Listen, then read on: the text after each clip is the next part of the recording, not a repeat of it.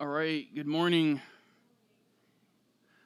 We are continuing our class on the spiritual disciplines. This is week 4, I think. We've talked about hearing the Word of God, reading the Word of God, meditating on the Word of God, memorizing the Word of God, and last week we talked about prayer. And this week we're going to change a little bit and we're going to talk about fasting. Everyone's favorite spiritual discipline. Okay, maybe that's not true. Donald Whitney said, Christians in a gluttonous, denialist, self-indulged society may struggle to accept and begin the practice of fasting. I hate going without food.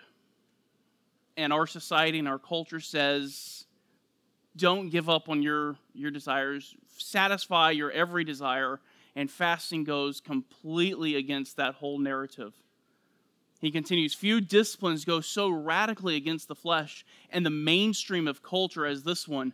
No Christian should ignore fasting's benefits in the disciplined pursuit of a Christ-like life. This is a very important discipline, and it's one we should not be ignoring. So let's just ask the question, what is fasting? When we talk about fasting, what are we actually talking about? Just a couple of quick, short definitions. Fasting is the deliberate and generally prolonged abstention from eating and sometimes drinking. Another guy said, fasting is an abstinence from food which has its religious value only in the sacrifice of personal will. And then the last one is from Donald Whitney. Fasting is a believer's voluntary abstinence from food for spiritual purposes. So those are how 3 different guys define fasting. And I want to stop on this definition for just a moment. And I just want to point something out at the beginning. Fasting is a believer's voluntary. It's not coerced. It's not forced. It's not something your church comes and says, you must fast today. It's voluntary. There are 2 commands in Scripture regarding fasting for the believer, for the Christian in the New Testament. Only 2 commands in the New Testament regarding fasting. Here's both of them. The first one, don't look gloomy. Matthew 6:16, whenever you fast, do not put on a gloomy face. And if you want to see a good example of someone who fasted and put on a gloomy face, turn over to Isaiah chapter 58. We're going to get into the Bible really quick. Isaiah 58 actually has a story about Israel and their fasting. And it's kind of instructive. I think it's worth looking at. Isaiah 58. He begins in verse 1 and he says, cry loudly, do not hold back, raise your voice like a trumpet, and declare to my people their transgression and to the house of Jacob their sins. This is God speaking to the prophet Isaiah and telling him, go to my people and tell them about their sin and their transgressions. And he's not supposed to be quiet about it. He's supposed to make it loud and clear. It's supposed to be like a trumpet. Verse 2. Then he speaks about the people. Yet they seek me day by day and delight to know my ways. As a nation that has done righteousness and has not forsaken the ordinance of their God, they ask me for just decisions. They delight in the nearness of God. Now, wait a minute. He just told Isaiah, go tell them about their sin, go tell them about their transgressions, and now he's going to tell them, now he's saying, they're good people. They follow my statutes. They're righteous. Verse 2 is what they say about themselves. Verse 2 is the show that they put on. It's what they believe about themselves. And then they say to God, verse 3, why have we fasted and you do not see? Why have we humbled ourselves and you do not notice? So they think that by going through this fast, they're somehow going to earn some kind of favor with God, even though they don't obey any of his rules, they don't obey his law, they do whatever they want. They think they can do this fast, and God is going to listen to them because of the fast. Into verse 3, behold, on the day of your fast, you find your desire and drive hard all of your workers. Behold, you fast for contention and strife and to strike with a wicked fist. You do not fast like you do today to make your voice heard on high. You fast so you can get what you want. You fast and you use it as an opportunity to push your workers even harder. Verse 5. Is it a fast like this which I choose, a day for a man to humble himself? Is it for the bowing of one's head like a reed, and for spreading out sackcloth like ashes? Will you call this a fast, even an acceptable fast to the Lord? If you're not going to live a righteous life and be obedient to God, and you're going to fast, then essentially what you're saying is the whole purpose of the fast is for me to look a certain way. The whole purpose of my fast is so I can walk around with my head hanging down, looking miserable, and showing everybody just how truly spiritual I am because I sleep in dust and ashes. And God asks, is that what I really asked you to do? Is that really the fast that I wanted from you? It's all show. Verse 6, is this not the fast which I choose? To loosen the bonds of wickedness, to undo the hands of the yoke, and to let the oppressed go free and break every yoke? This was not a means of earning your way to heaven. This is not a means to boost your spiritual street cred. Fasting is intended to drive you to holiness. And so when Jesus in Matthew 6 says, don't look gloomy, he said, don't think this is all about how you look. This is not for show. So the first command, don't look gloomy. Second command, Matthew 6, verse 17, look your best. But you, when you fast, anoint your head and wash your face. You come into church and you're fasting, nobody should be able to walk up to you and go, Bob, are you fasting, man? You look terrible. What's going on? It shouldn't be something that people can tell by looking at you. So Jesus gives only two commands, the only two commands in the New Testament regarding fasting. Don't look gloomy, look your best. That's it. There are no other commands in the New Testament for the Christian regarding fasting. There's no command on when you are to fast, what you are to fast, how long you're to fast, who you're to fast with. Those commands do not exist in the New Testament. But there are plenty of commands in the Old Testament or the Mosaic Law, and those commands will help us understand what fasting is and what it is for. So let's look at it. What is fasting? Leviticus 16, verse 29. This shall be a permanent statute for you. In the seventh month, on the 10th day of the month, you shall humble your souls and not do any work, whether the native or the alien who sojourns among you. Notice the difference from what happened in Isaiah 58. He says here, you're not to do any work. The Israelites were using it as a way to press their workers even harder. But there's a key phrase here I want you to notice. You shall humble your souls. This little phrase in Hebrew is connected to fasting. Leviticus 16:31, two verses later. It is to be a Sabbath of solemn rest for you, that you may humble your souls. That's the goal. This is on the Day of Atonement, the day when the high priest would go in and make atonement for sins. Fasting was a way of humbling a person. And in the Old Testament, it was connected with sadness, with mourning. And so they would cover themselves in dust and ashes. They would wear sackcloth, which is very uncomfortable, and they would fast. Psalm 35, verse 13. But as for me, when they were sick, my clothing was sackcloth. I humbled my soul with fasting, and my prayer kept returning to my bosom. He humbled his soul. He brought himself low through fasting. Ezra 8, verse 21. Then I proclaimed a fast there at the river of Ahava, that we might humble ourselves before God. Fasting is a means of humbling yourself. It's not a means of seeking after your desires and your wants, and it's a means of humbling yourself. 2 Chronicles 20, verse 3, Jehoshaphat was afraid and turned his attention to seek the Lord and proclaimed a fast throughout all Judah. Why was he afraid? He was afraid because the sons of Moab and the sons of Ammon were preparing to go to war against Judah. And so he humbled himself before God, and he proclaimed a fast for the entire nation that they would seek after God. So those are some Old Testament pictures of fasting.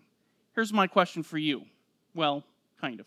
Is fasting required for you? Are you required by God to fast? Well, we just looked at the two commands in the New Testament regarding fasting. And there's no command there that says you must fast. It says what you're to do when you're fasting, but it doesn't say you have to fast. However, fasting, while it may not be blatantly required in the New Testament, fasting is expected in the New Testament. It is expected that if you are a Christian, you will be fasting. Consider how the New Testament speaks of fasting. We'll go back to that same verse, Matthew 6, 16 and 17. Matthew 6, 16 starts, and when you fast. The next verse, but when you fast. It's not if, it's not potentially. The only thing that is unknown here is when are you going to do it? This same language is used for other spiritual disciplines. The same language is used for prayer. And when you pray, next verse, but when you pray, next verse, and when you pray, the expectation is you're just going to be praying. The same language is given for giving. You are expected to give, right? Thus, when you give, next verse, but when you give.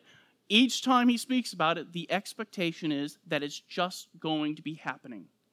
He doesn't have to give a command for it. Matthew 9, 14, and 15 are two really important verses when you're talking about fasting. John Piper said these are the most important words on fasting in the Bible. By the way, if you guys have questions, stop me, okay? The most important words on fasting. Let's look at these. Matthew 9, verse 14, then the disciples of John came to him asking, why do we and the Pharisees fast, but your disciples do not? Apparently, Jesus and his disciples didn't fast. John the Baptist fasted. We'll talk about his fast in a minute. The Pharisees certainly fasted. They had certain days they would fast. But Jesus and his disciples didn't. And this is even evidenced later in Luke 7:33, when Jesus said, they came and they called me a glutton and a drunkard. Clearly, the guy's not fasting. And I'm not saying he's guilty of gluttony or drunkenness. But clearly, he's eating so they can actually make this claim against him. So, why aren't they fasting? Why does Jesus and his disciples, why do they not fast? Jesus answers in verse 15. The attendants of the bridegroom cannot mourn as long as the bridegroom is with them. Can they? Fasting in that day was connected with mourning and sorrow. And Jesus is saying, look, they can't fast right now because they have no reason to mourn. The bridegroom of Israel, the one everybody's been waiting for, is here. They can't fast and seek after God. I'm standing right in front of them. The bridegroom is already here. John Piper said on this, this is so stunning and glorious and so unexpected in this form that Jesus said, you simply cannot fast now in this situation. It's too much of a happy situation. The Messiah is here. It's too happy, too spectacularly exhilarating. Fasting is for times of yearning and aching and longing. But the bridegroom of Israel is here. After 1,000 years of dreaming and longing and hoping and waiting, here he is. The absence of fasting in the band of the disciples was a witness to the presence of God in their midst. Fasting is humbling yourself before God so you can seek after him for a purpose. You have some great desire that you want to obtain from God. And for thousands of years, Israel wanted their Messiah to show up. And everybody's waiting for him to come. And Jesus says, now that I'm here, there's no point for you to be mourning. I'm already here. But that's not going to stay that way.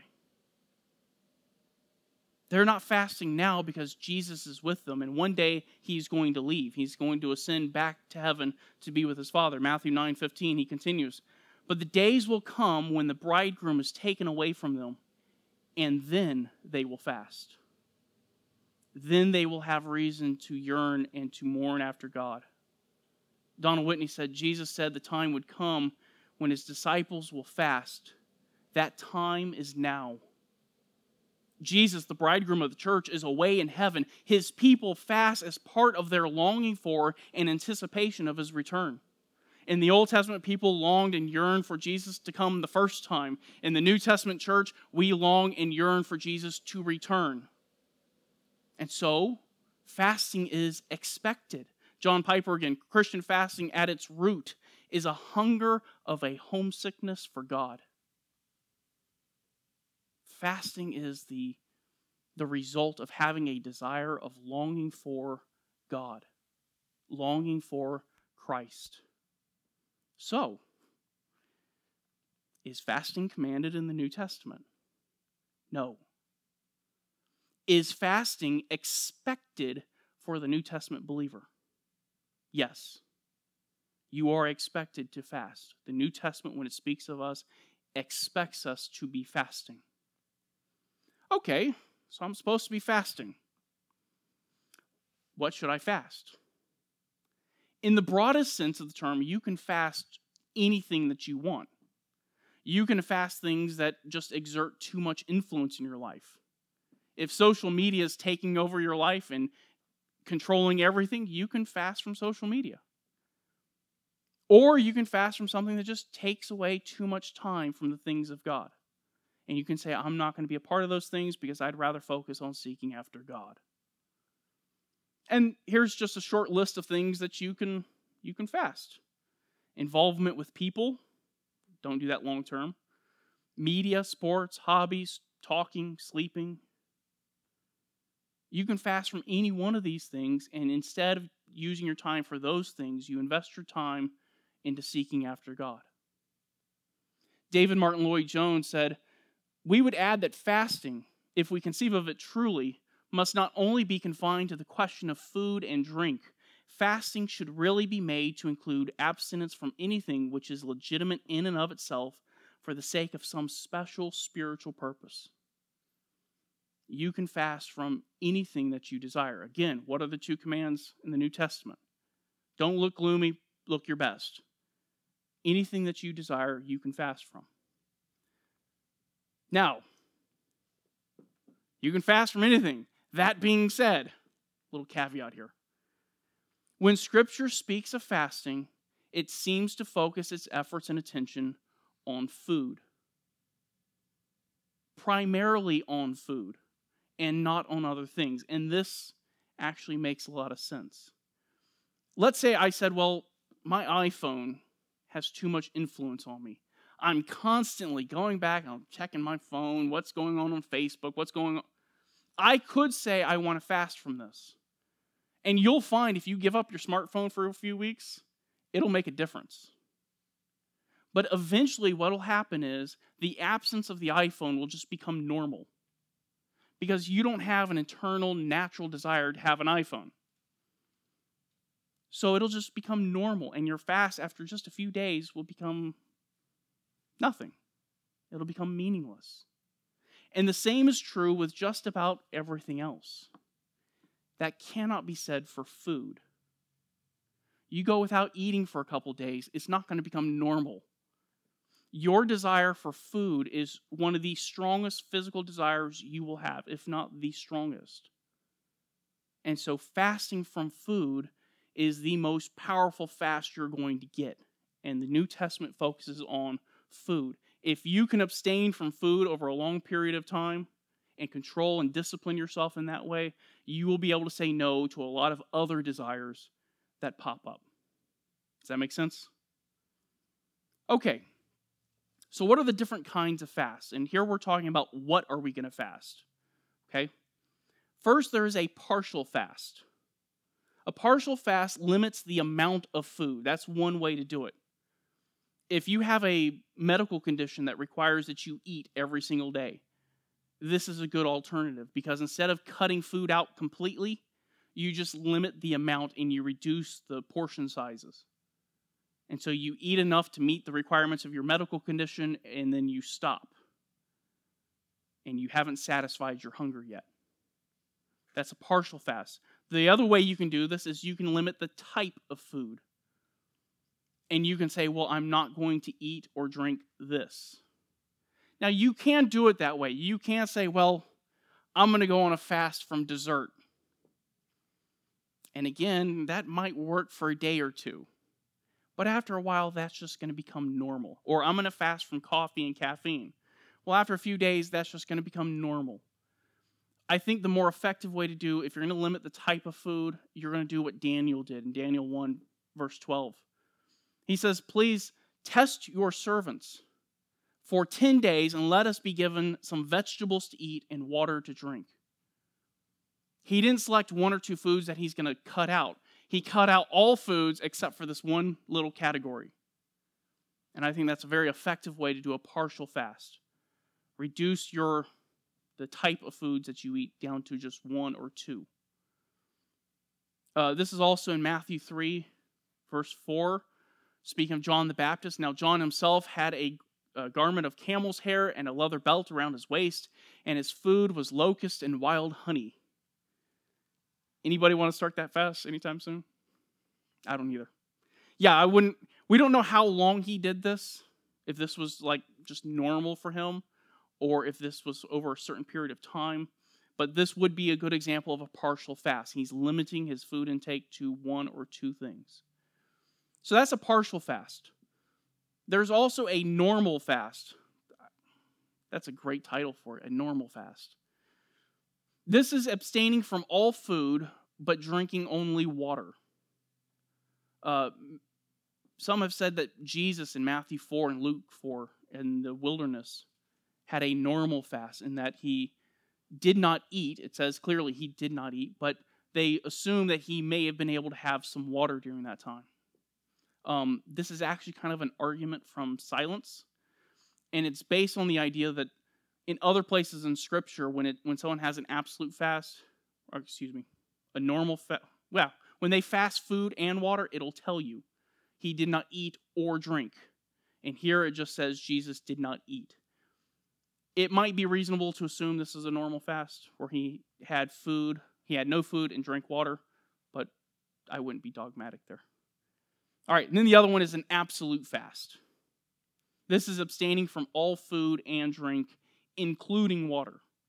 You eat and drink nothing. This was in Ezra 10, verse 6. He did not eat bread nor drink water, for he was mourning over the unfaithfulness of the exiles. Excuse me. If you're going to do an absolute fast, be really, really careful.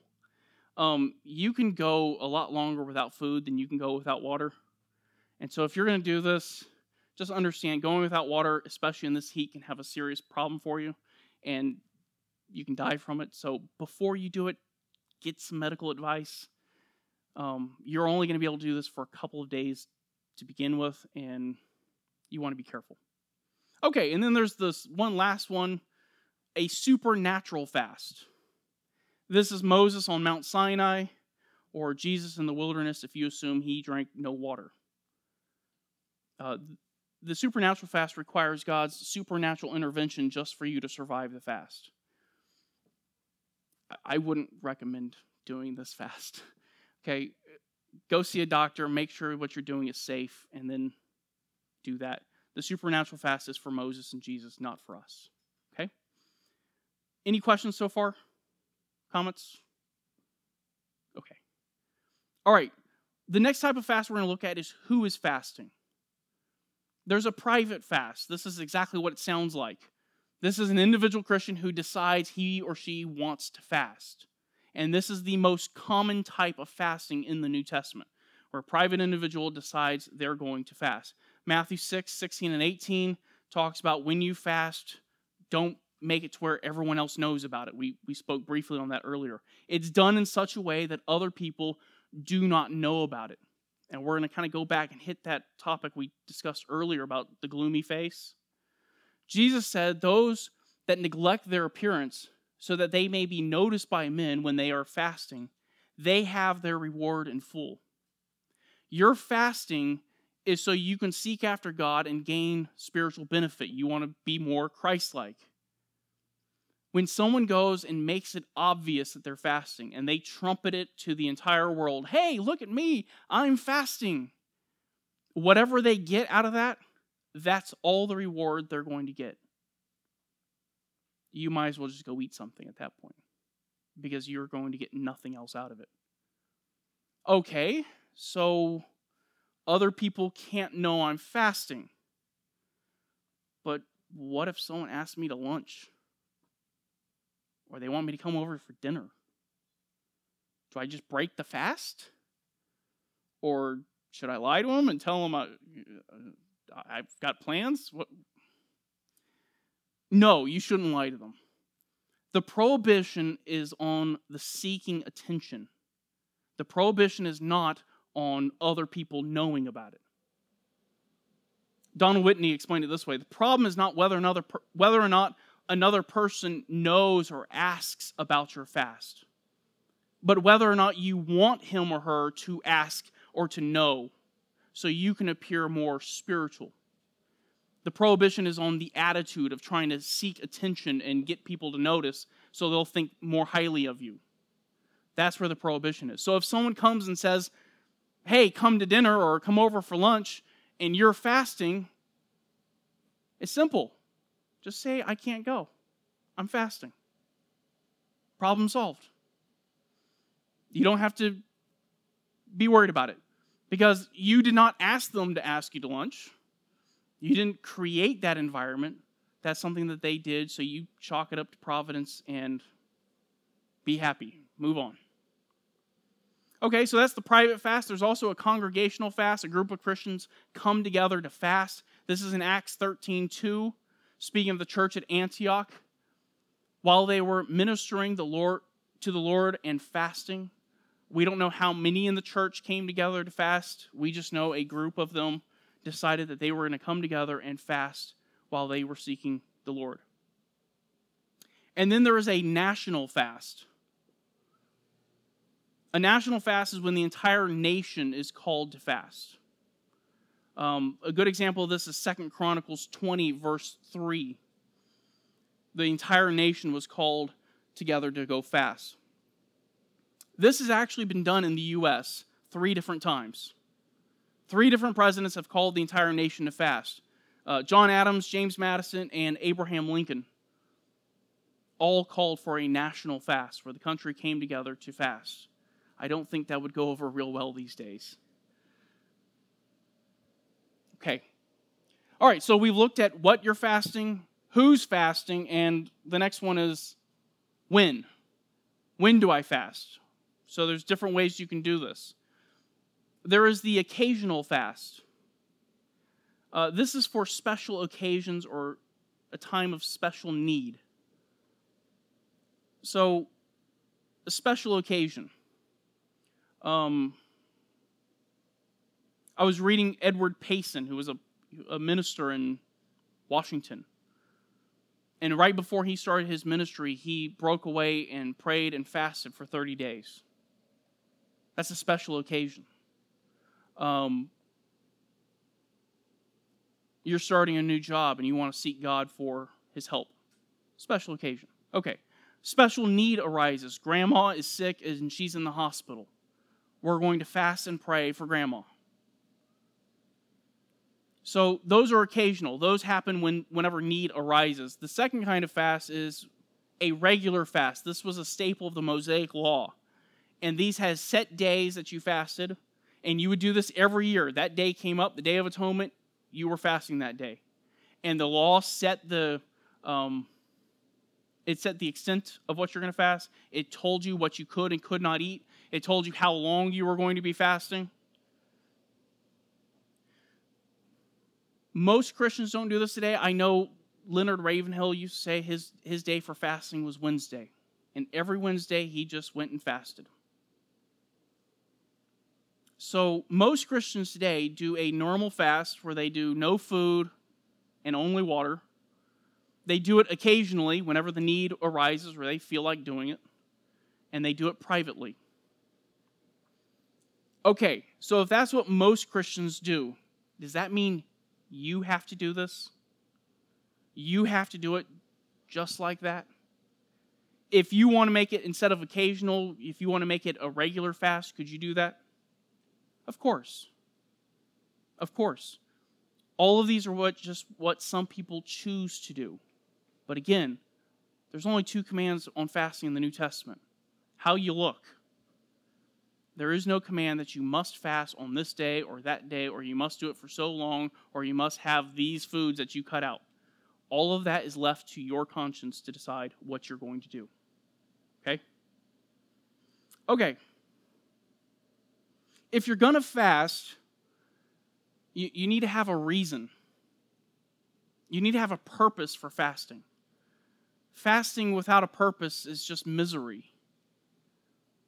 Fasting requires a special spiritual purpose, the purpose for which you're going to fast. Donald Whitney said, without a clear biblical purpose for fasting, fasting becomes an end in itself. Every hunger pain only makes you calculate the time remaining until you can eat. You have to have something that motivates you, that you actually want to obtain from fasting. Otherwise, you're just starving yourself. So, what are some potential reasons you might go and fast? These are just a few of the reasons. You don't have to use these. You can have another one of your own. But here's a few. Wow, that came up quite quicker than I thought. Okay.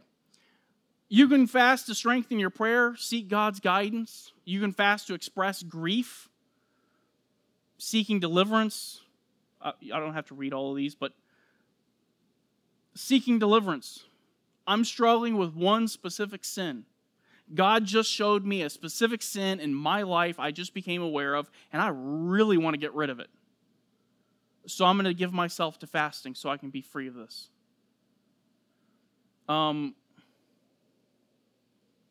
You can do it to overcome temptation. You can do it to minister to other people's needs. Someone else has a need, and you're going to fast and pray for their need. Now, I could go through, and we can talk about each one of these, but I don't want to put all of you to sleep. All of these have one thing in common. Every single one of these has one thing in common. Every single one of them involves prayer. All of them involve prayer. You're seeking God's guidance. How are you going to do that? You're going to pray. You're expressing grief. How are you going to do that? You're going to pray. You want more humility. How are you going to do that? You're going to pray. All of them deal with prayer. So we're just going to focus this morning on fasting as a means of strengthening prayer, okay? And then you can apply it outward, okay? So let's talk about fasting as a means to strengthen prayer. Isaiah 58:9. Then you will call, and the Lord will answer. You will cry, and He will say, "Here I am." This is the passage we read at the beginning. And He tells them what kind of fast He wants from them, and He says, this will be the result. When you fast the way I have asked you to fast, this is going to be the result. You will call, and the Lord will answer. Now, last week we talked about prayer, and I said you need to make arguments with God. Make rational, logical arguments like an attorney going into a courtroom. Some have looked at this and said, oh, okay, if I fast, God, I'm going to earn some kind of favor with God. God's going to listen to me now because I'm fasting. Or God listens better when I fast because somehow me being hungry makes God want to listen to me. Fasting does not change God's hearing. Fasting changes our praying. The logical arguments in prayer were not intended to convince God of something. The logical arguments in prayer were intended to convince you. And the same thing is true in fasting. Fasting is about changing your praying. Piper said fasting is an intensifier of spiritual desire. I have this goal, this purpose for fasting, this thing that I want, and I'm not going to eat until the Lord answers my prayer. Don't you think that might motivate you to pray more? If I don't eat until this is resolved, that's going to make you want to pray a lot more, and you're going to be far more fervent in your prayer.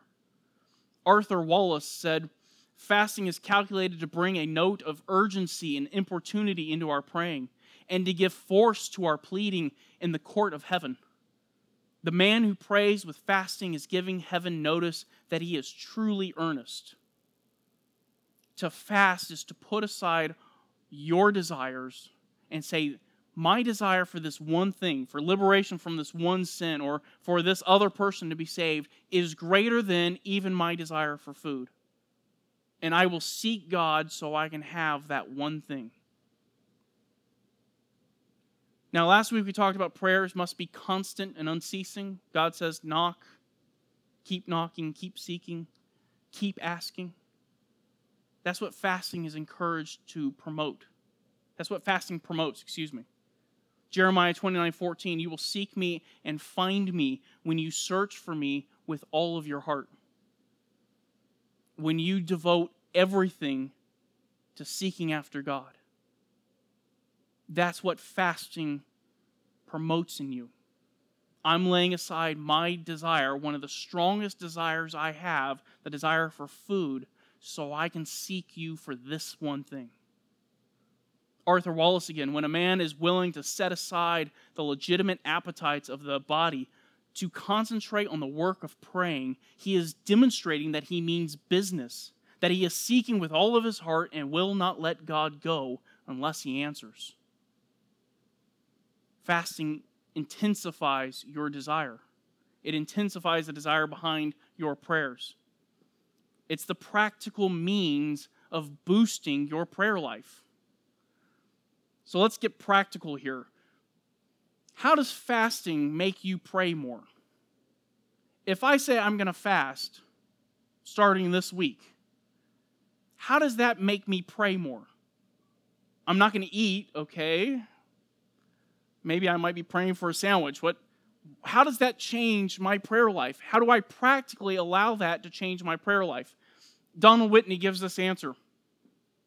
As you are fasting, your head aches or your stomach growls and you think, I'm hungry.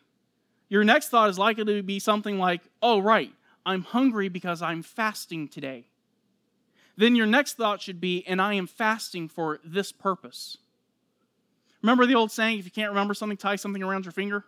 Tie a little string on your finger. So every time you see the string, you remember what you're supposed to remember? That's what fasting does. By not eating, you have a built-in memory mechanism that reminds you, hey, you haven't eaten today. And the not eating should remind you, I'm seeking God for this purpose.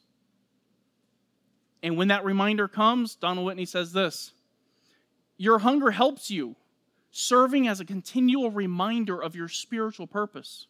Throughout your fast, every time you feel hungry, whether you are working, driving, talking to someone, sitting at your computer, walking, or whatever, you are reminded of your purpose.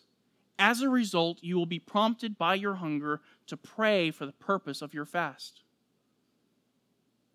I would highly recommend that you do this on a day off. If you have a job where you have to go into work and you're constantly being distracted, try fasting on your day off, because it allows you to stop whatever you're doing and go pray when you feel hungry. Does this make sense? Everybody following me? Okay. Let's talk about getting started. Okay, I have to start with a warning.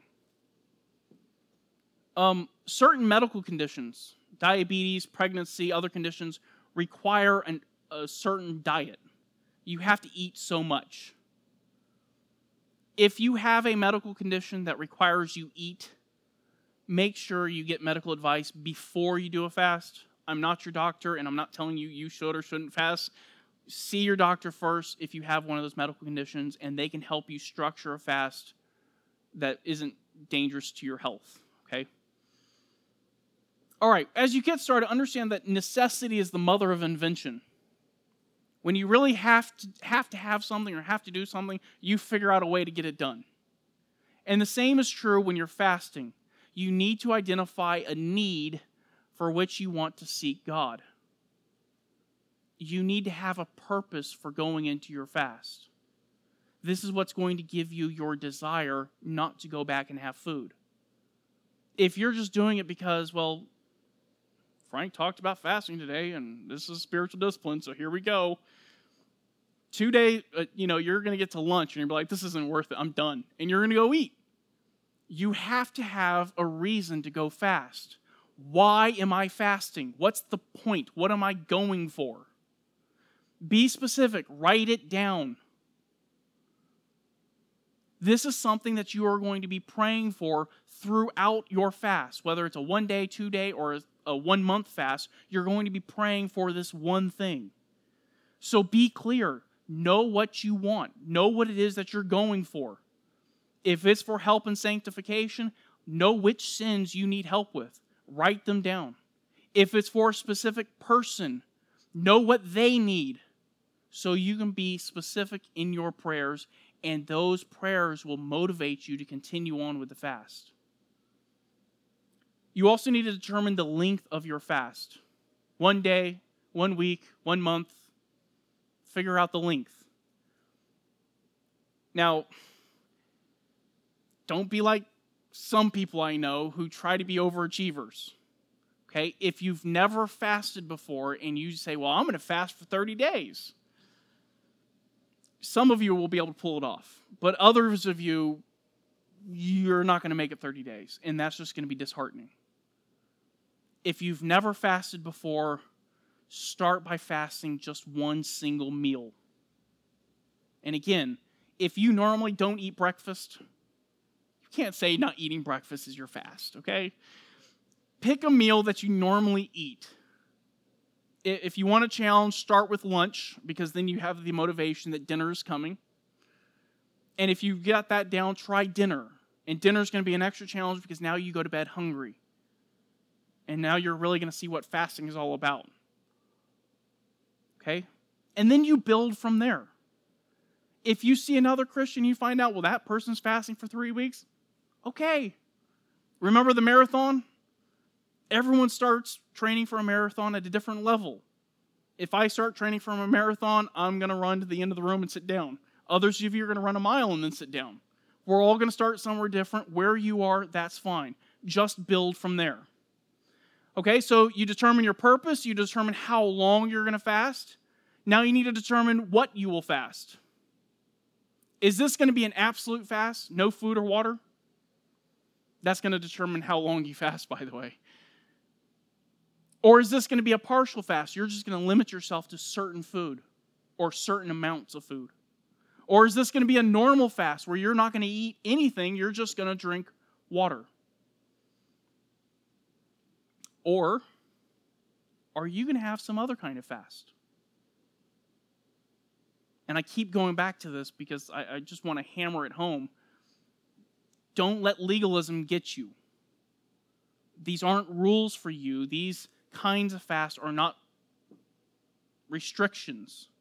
You can alter these fasts for your life and for your medical condition to fit what you need. You have freedom in this. Okay, let's assume for a moment that you're going to do a normal fast. You're going to have nothing but food, nothing but water for 30 days. You're not going to eat any food. You're only going to drink water for 30 days. And I want to do this hypothetical with you, not because I'm encouraging you to start that, but because this is going to create some issues that we need to talk about. One of the things you're going to want to do to prepare for your fast is you're going to want to resolve any caffeine addictions. Okay, I know I'm not... How many of you love caffeine? All right, if you drink a lot of caffeine, the day you stop drinking caffeine, you are going to get a massive headache, and it's going to last a couple of days. If you don't resolve the caffeine headache before your fast, the first day of your fast, you'll be fine. The second day of your fast, you're going to be really hungry, and your head's going to be throbbing. And because you're not eating, taking medication is a bad idea. If you resolve the caffeine addiction before your fast, when your fast starts, you don't have to worry about it. And before your fast, you can take medication and eat something and take care of the headaches. Does that make sense? I'm just trying to save you some pain, okay? How can you resolve the caffeine addiction? How do you do that? Well, the simple answer is you stop drinking caffeine. And what I would do is, let's say I was going to do it starting on Thursday, on a, let's say Monday. I would decide I'm not going to have caffeine anymore on Monday. I'm going to go to the store Sunday. I'm going to go buy some ibuprofen or some Tylenol. Monday morning when I wake up with my breakfast, I'm going to take some of that medication. And I'm going to put myself on the regular dosage of that medication for the next couple of days. That'll preempt having the headache. After about 3 days, you're done. Caffeine addiction, gone. It's flushed out of your system, and now you're ready to start your fast. Okay, some people advocate changing your diet the day before your fast. I read one doctor who said you should eat nothing but fresh fruit the day before your fast, because apparently having fresh fruit in your stomach is better than McDonald's, which I think is true whether you're fasting or not. If that's his opinion, I don't know how much validity I see to it. If you go and research fasting, you'll find all sorts of different opinions. One thing I would say is before your fast, start reducing the amount you consume in the days prior to your fast. You're used to eating so much, and you can reduce the shock to your system by just reducing your portion sizes in the days leading up to your fast. And that'll help reduce the shock that you have when you go without food for the first time. Another one, arrange meals with your family. What meals? I'm not eating. Now, talk with your family before you start your fast, especially if you're married or you have kids. Let your spouse, let your children know that you won't be eating. If mom or dad doesn't show up to the dinner table for a couple of weeks, the kids might start having a lot of questions. Sort all that out before you start the fast. Guys, let your wife know you're not going to be eating so she doesn't cook you a meal, and then you're like, nope, sorry. All right? Now, for the normal fast, you're not going to be eating, but you are going to be drinking water. And the best tip I know to give you on a normal fast when you're not eating is drink water. And I know that sounds silly. When you start feeling hungry and those hunger pains start coming, you're going to want some way to relieve them, especially before you get in bed. Water is a great way to do that. By drinking some water, you can relieve some of those hunger pains so you can actually get to sleep at night. And throughout the day, if those become too intense, just drink a little bit more water and it'll fill your stomach and relieve some of that pain. Now, if you're going to be drinking water like a fish, that water is going to be flushing your system. Everyone's heard that you can die from drinking too much water. It's because you flush the sodium, the electrolytes out of your system. Normally, those would be replenished by eating, but you're not going to be eating. So now you have a problem because you have no way to replenish those electrolytes. They make supplements that you can buy, and you just pour them into your bottled water or into your glass, and they'll replenish those electrolytes. If you're going to be doing a normal fast where you're having nothing but water for several days, you're going to want to get some of those supplements so you can replenish your electrolytes and you don't pass out, okay? That's going to be important. All right, some side effects. There are some side effects of fasting that you will like, and there are some side effects of fasting you will hate. But I'm going to tell you about them now, not to discourage you, because I don't want you to get into fasting and be surprised and think there's something wrong. The first side effect, weight loss. That's the only good one. Sorry. Just telling you, that's the only good one. Weight loss. And everyone likes weight loss, so that's an encouragement. The second one, dizziness or lightheadedness. There's really nothing you can do about this. This usually happens when you stand up. To compensate for this, stand up slower. Just move a little bit slower. You're fasting. You don't have all the nutrients in your body. Your body's trying to adjust to it. Just slow down a little bit, and you'll be okay. The next one, bad breath.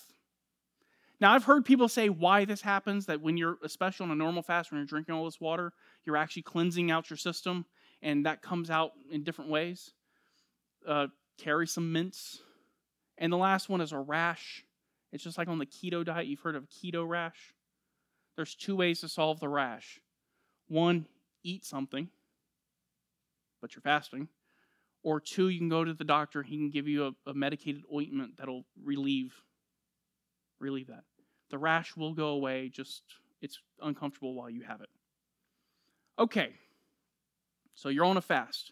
You just finished, you're on day 29 of your fast. Tomorrow, you're allowed to eat. And now we need to talk about breaking your fast.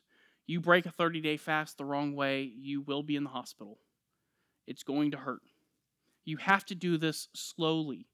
You have to do it slowly because if you have not had food for 30 days, your stomach has shrunk, the organ has shrunk, your intestines and all the organs of your body that are involved in digestion, they are now in a form of hibernation.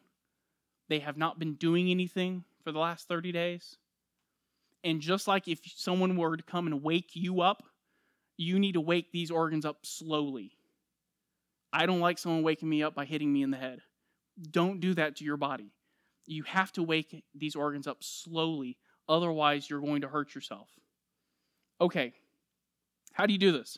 You start off by drinking fluids. Fresh fruit is a good start.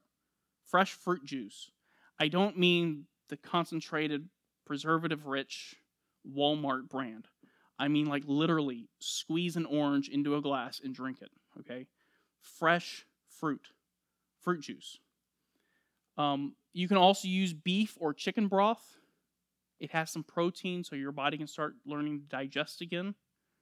You can also use solid fruits. If once you get past the fruit juice and the broth, go to solid fruits. Start with something soft like a banana and work your way up.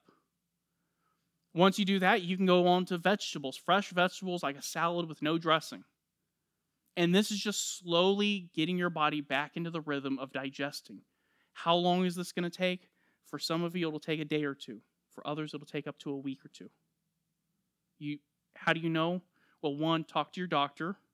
Two, if it hurts, you probably should stop. If you're causing yourself pain or your body's reacting in a bad way, back up, go back to the previous step. This requires discipline. Okay, you're going to get off this fast, and you're really going to want to go eat something. And eating a small portion because your stomach has shrunk is not going to be fun. You're going to have to discipline yourself. You're going to want to jump in and go kill a buffet. Don't do it. You're going to hurt yourself, okay? Resist the urge. All right. That's fasting. I feel like I've been talking forever. Questions? Comments? Concerns?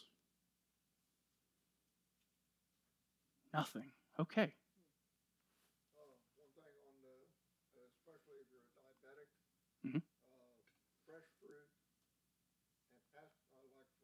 orange juice, has a different molecular structure, just like milk. Once it's pasteurized, the way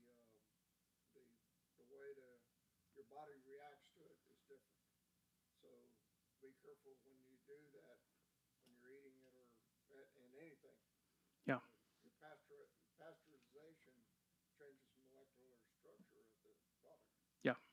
Yeah, if you're diabetic, please, or if you have a medical condition that requires you to have a certain diet, please go see your doctor before doing this. I'm giving you suggestions. I'm not giving you medical advice. You don't want to take my medical advice, trust me. So, yeah, if you have diabetes, please go check with your doctor on how you should start the fast, what you should eat during the fast, and how to break the fast. All right? Any other comments, questions, concerns? All right, let's close in prayer. Father, we thank you for this time that we have. We thank you for your word.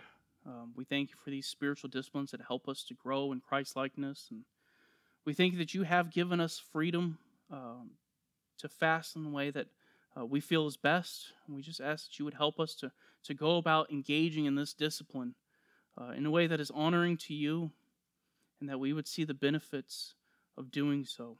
And we ask these things in Jesus' name. Amen.